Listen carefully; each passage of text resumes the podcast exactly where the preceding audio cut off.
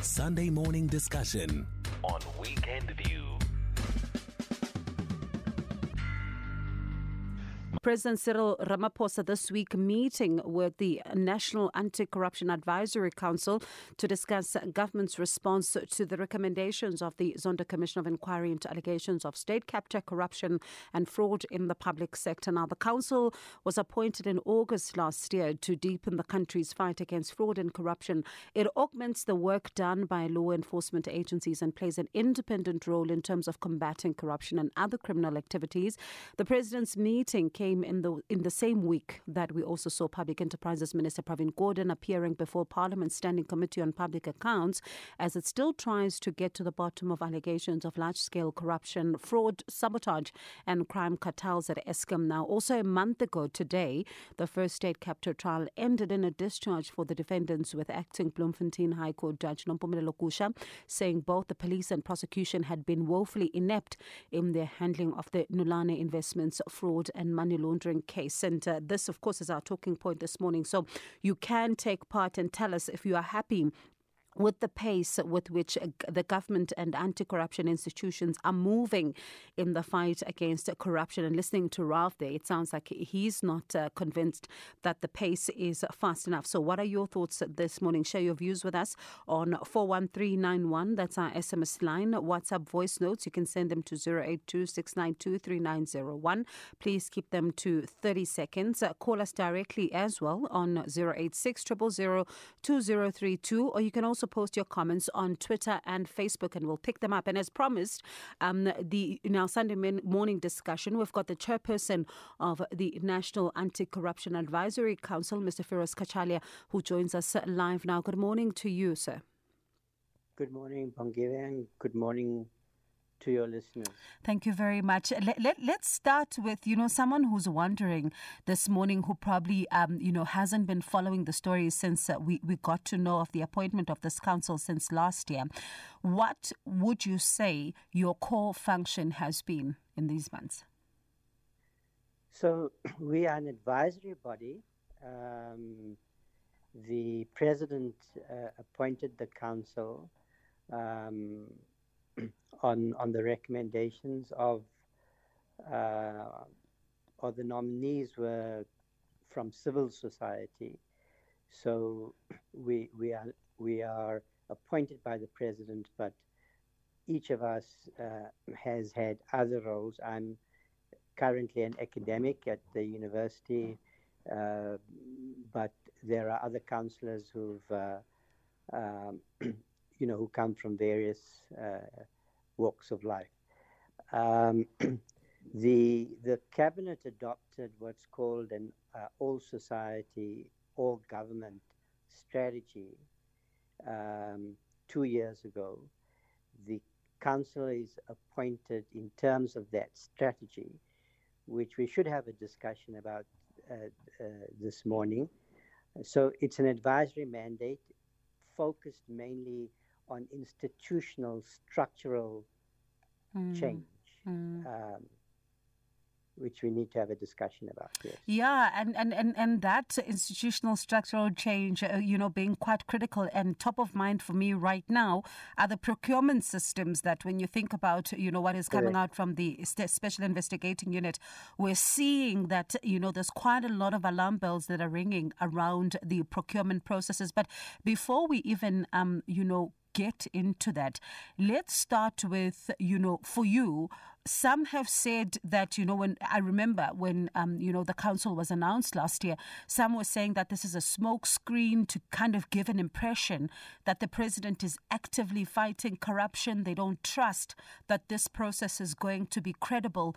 Do you think, looking at the work that you've done so far, you are credible and it's not a smokescreen? How do you respond to those? So, because corruption, you know, is in our faces, um, it's so deep, and there's been there's so many uh, reports of uh, corruption um, without apparent uh, accountability. Uh, it's understandable that there'd be deep concern uh, in our society uh, and skepticism, frankly, about any action that is taken uh, or professed to be taken to fight corruption. Um, the the um, we are doing our best, mm. um, and we have an important task, and it's important for the public to understand what our mandate is and what our focus is. Now, the expectation I heard someone talking about orange overalls. Mm. The expectation that people uh, who've ide- been identified, for instance, in the Zondo Commission report, but I mean, it's it uh, you know it affects every institution, Eskom, PRASA, all the state-owned enterprises, local authorities throughout the country, and so forth and so forth.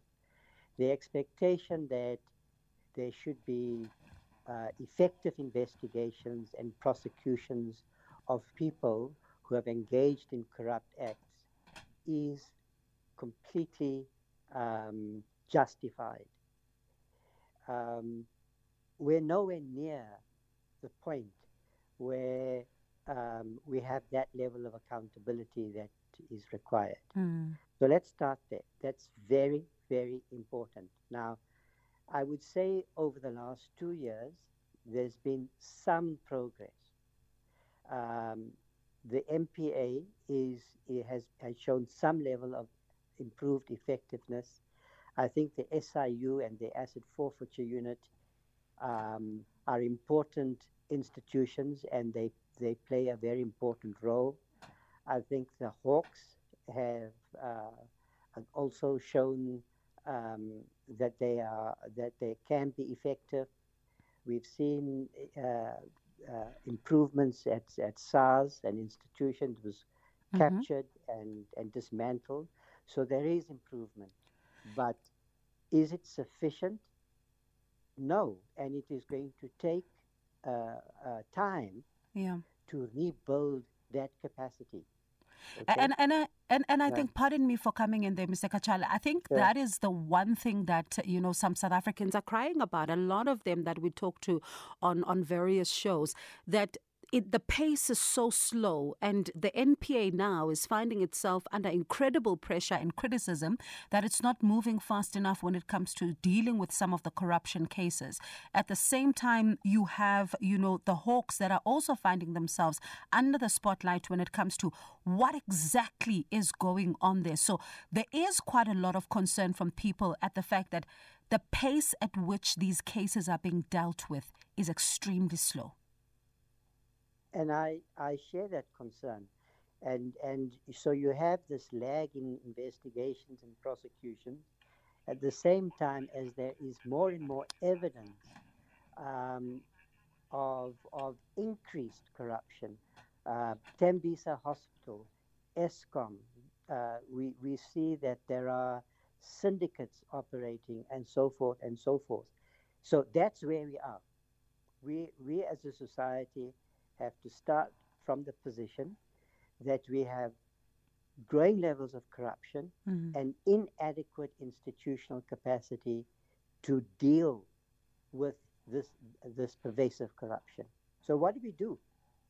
And what do we do I'm indeed? Saying, right. So the question so we, we have got to understand that rebuilding these institutions, building the capacity is an important task. Now, um, I'm saying there's been some improvement over the last two years, but it is certainly not adequate. And Mr. Cachalia, I'm, I'm going to ask. I'm going to ask you, pardon me, to pause there for a second. When we come back, I want us to talk more about building of capacity because you and I started, um, you know, hinting at it when we began our conversation about the structural changes and what do those look like at a practical level, especially when it comes to, you know, some of these institutions that have become endemic. But let's take a breather because we have to go for a quick ad break. But when we come back, let's talk about some of the proposals then that are being put in place in order to see how then do we begin to capacitate some of these institutions. Sunday morning discussion on Weekend View. Thank you for your thoughts this morning and continue our conversation with Mr. Fir- Firoz Cachalia. Uh, Mr. Cachalia, one of the things that you know you and I were touching on is the importance of strengthening some of these institutions, particularly given you know the fact that corruption, um, you know, also rears its its ugly head when you think about procurement processes. You think about some of the structural systems that are in place that are enabling it to continue. So, what has been, you know, your finding in this regard, and, and, and some of what maybe you know you've presented to the president to try and look into to try and strengthen some of our public institutions? So, you, you, the discussion, you know, needs to start focusing on structure, mm. on changing institutions, including establishing new institutions, because the, you know, ask yourself the question with a with a constitution in place and so forth. Why is it that we were vulnerable to state capture? Mm. So we have got to start thinking about changing institutions, introducing new institutions which are required in the fight against corruption, including institutions which focus on prevention. Now, the Zondo Commission made a number of recommendations. It suggested there should be a new institution focused on procurement fraud. We, we are considering that recommendation. It made a recommendation that there should be a new institution focused on whistleblower protection. Whistleblower protection is a very important priority. Whistleblowers increasingly find themselves in very vulnerable positions. Mm. Some of them are being killed. So we're looking at, at that proposal. Um, the, the SIU has important functions to intervene before corruption happens or to dismantle corruption, systemic corruption. Let's take uh, a situation like we have at Tembisa Hospital. If you focus only on investigation and prosecution of individuals after the fact, in a sense, it's too late. Mm. So we need to be able to go into institutions conduct forensic investigations, identify culprits where necessary, but also change the structures, the way the administration actually works in order to prevent corruption. Would you say there's capacity to do that, though, to, to change the structures? Because, um, you know, the whistleblower conversation, for one, is, is, is, something that's been going on for quite some time now. I mean, they're paying not only with their livelihoods and sometimes with their lives. Is there a capacity currently, when you're looking at what uh, you know is happening in, in, in, in these institutions, to change this? Well, the SIU has imp- and, and the asset forfeiture unit have important functions uh, to, um, for instance, to, to enter in an institution. It requires a presidential proclamation to conduct an investigation and so forth. But I would say that the, the, uh, there's a huge gap there. Um, so we need to strengthen those powers uh, we may need a new institution, and that takes time. It's mm. going to take. Uh, it's it. We should recognize that fighting corruption is not only a priority, but that there is no magic bullet. We we this is going to take time. It's going to take effort. It's going to take focus. It's going to take active citizenry, and criticism of government. Um, you know, I, I fully understand the, uh, the frustration of our people and their skepticism. So, where do we go from here? Um, we need to work together, uh, rebuilding institutions, establishing new ones where necessary.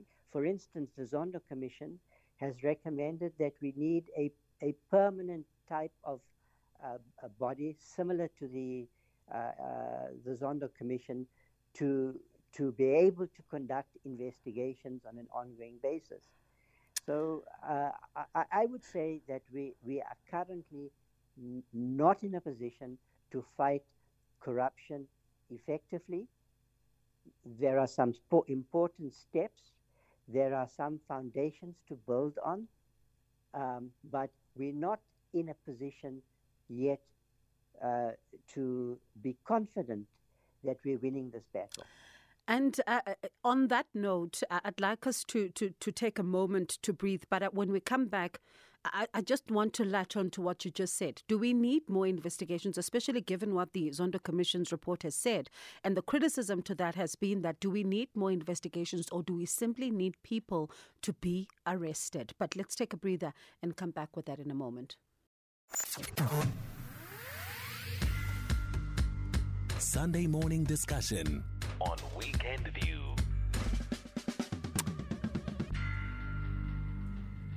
You're still listening to The Weekend View. It's the final minutes of the show. It goes by so quickly. And uh, we're still in conversation with the chairperson of the National Anti Corruption Advisory Council, Mr. Firoz Cachalia, talking about the issues of corruption. Let's uh, quickly take some of your thoughts. Bramuro saying, I honestly see no pace in fighting corruption. All I hear is talking about corruption, but no action else um, we would have seen corrupt politicians ending up in jail, especially all those involved in state capture, if indeed the country was once captured. And stay in KwaZulu Natal saying, Sismongi, although Eskom and performance of our rand are stressing us, but I find solace that Orlando Pirates are playing well. Great show, Mangeta. Stay. I'm not sure what you're talking about with Orlando Pirates there. Me, I'm not getting involved. And easy. Not coming there. Not coming. Let's go back to our conversation with Mr. Cachalia. Um, and Mr. Cachalia, we're talking about, you know, um, some of the recommendations by the State Capture Commission that there be ongoing investigations. But listening to the sentiment that's coming this morning and has been coming for quite some time and even came after the recommendations were made is that South Africa doesn't need more investigations. We simply need people to get arrested. You, we can arrest people and we should be arresting them, but you have to secure convictions. Mm-hmm. To secure convictions, you need effective investigations, you need effective prosecution. Now, a lot of these crimes are complex, um, corrupt. Those who have been charged with corruption often have deep pockets. Mm. They can hire the most expensive and the most capable lawyers. So let's be clear that our challenge is to uh, build the capacity of the NPA, mm. of the Hawks, to investigate, of the SIU to investigate and prosecute um, criminal conduct. And it is very clear that that we are not yet in a position to ensure that um, all corruption is effectively investigated uh, and that the prosecutions uh, secure convictions. So that's where we are. Mm. I think there has been progress over the last two years, but it's it's not sufficient. And, and building that capacity is going to take time. Yeah. And from your vantage point, I mean, a lot of damage has also been done in these institutions because while the work also continues to capacitate them, but how do you also begin to repair the damage that is now already exists given what they've also been through? I think South Africa uh, is in a difficult moment. Um, we are we are ha- we have to rebuild. We have to go back to basics um, and and rebuild, rediscover our hope, rediscover our vision, rediscover our determination to build our country. Um, we've gone through a period of state capture. Uh, perhaps it's ongoing. There is deep, pervasive, and systemic corruption. There's no no doubt about that. So so where do we go from here? Mm. And there's Um, another. And I'm, I think that Yeah. it's also important not to talk ourselves into depression. Mm, We can act. mm. Um, I I can say that that um, you know our impression as a council, uh, meeting with the head of the NPA, meeting with the Hawks, meeting with the SIU, and making some kind of um, assessment. There there are foundations to build on. Mm. There Mm. are good people, um, uh, people with capabilities, people who have the country's interest at heart in these institutions, who are doing their best, but who don't yet have the um, we, we don't yet have the depth of capacity and skill and competence in these institutions to win the battle. And um, how and do because, you? And we are in the process. We are in the Yeah. phase of rebuilding. And how do you, you know, begin to to not talk ourselves into into a depression? I'm interested in that because, uh, you know, a lot of people when you listen to them, it sounds like there's this is a losing battle that South Africa is, is fighting. But you are saying that there is something to build on. There is something that can be done. So very briefly, then, in about 20 seconds, how do we begin to have this conversation in a manner that is not depressing?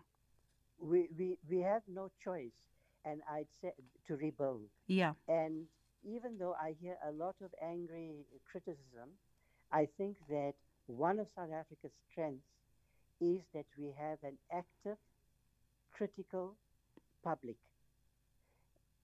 One of the big elements, important elements of any fight against corruption is going to have to be is going to be an active, critical citizenry uh, that holds politicians accountable um, that does, in fact, prioritize the fight against corruption because we understand the impact this is having on our on service delivery, uh, on everything that we've struggled for. So uh, I believe that um, there's hope.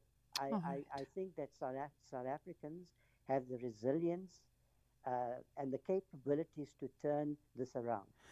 All right, Mr. Cachalia, let me thank you for your time, and I do hope we speak again because it's quite an important conversation. And thank you so much for your insights this morning.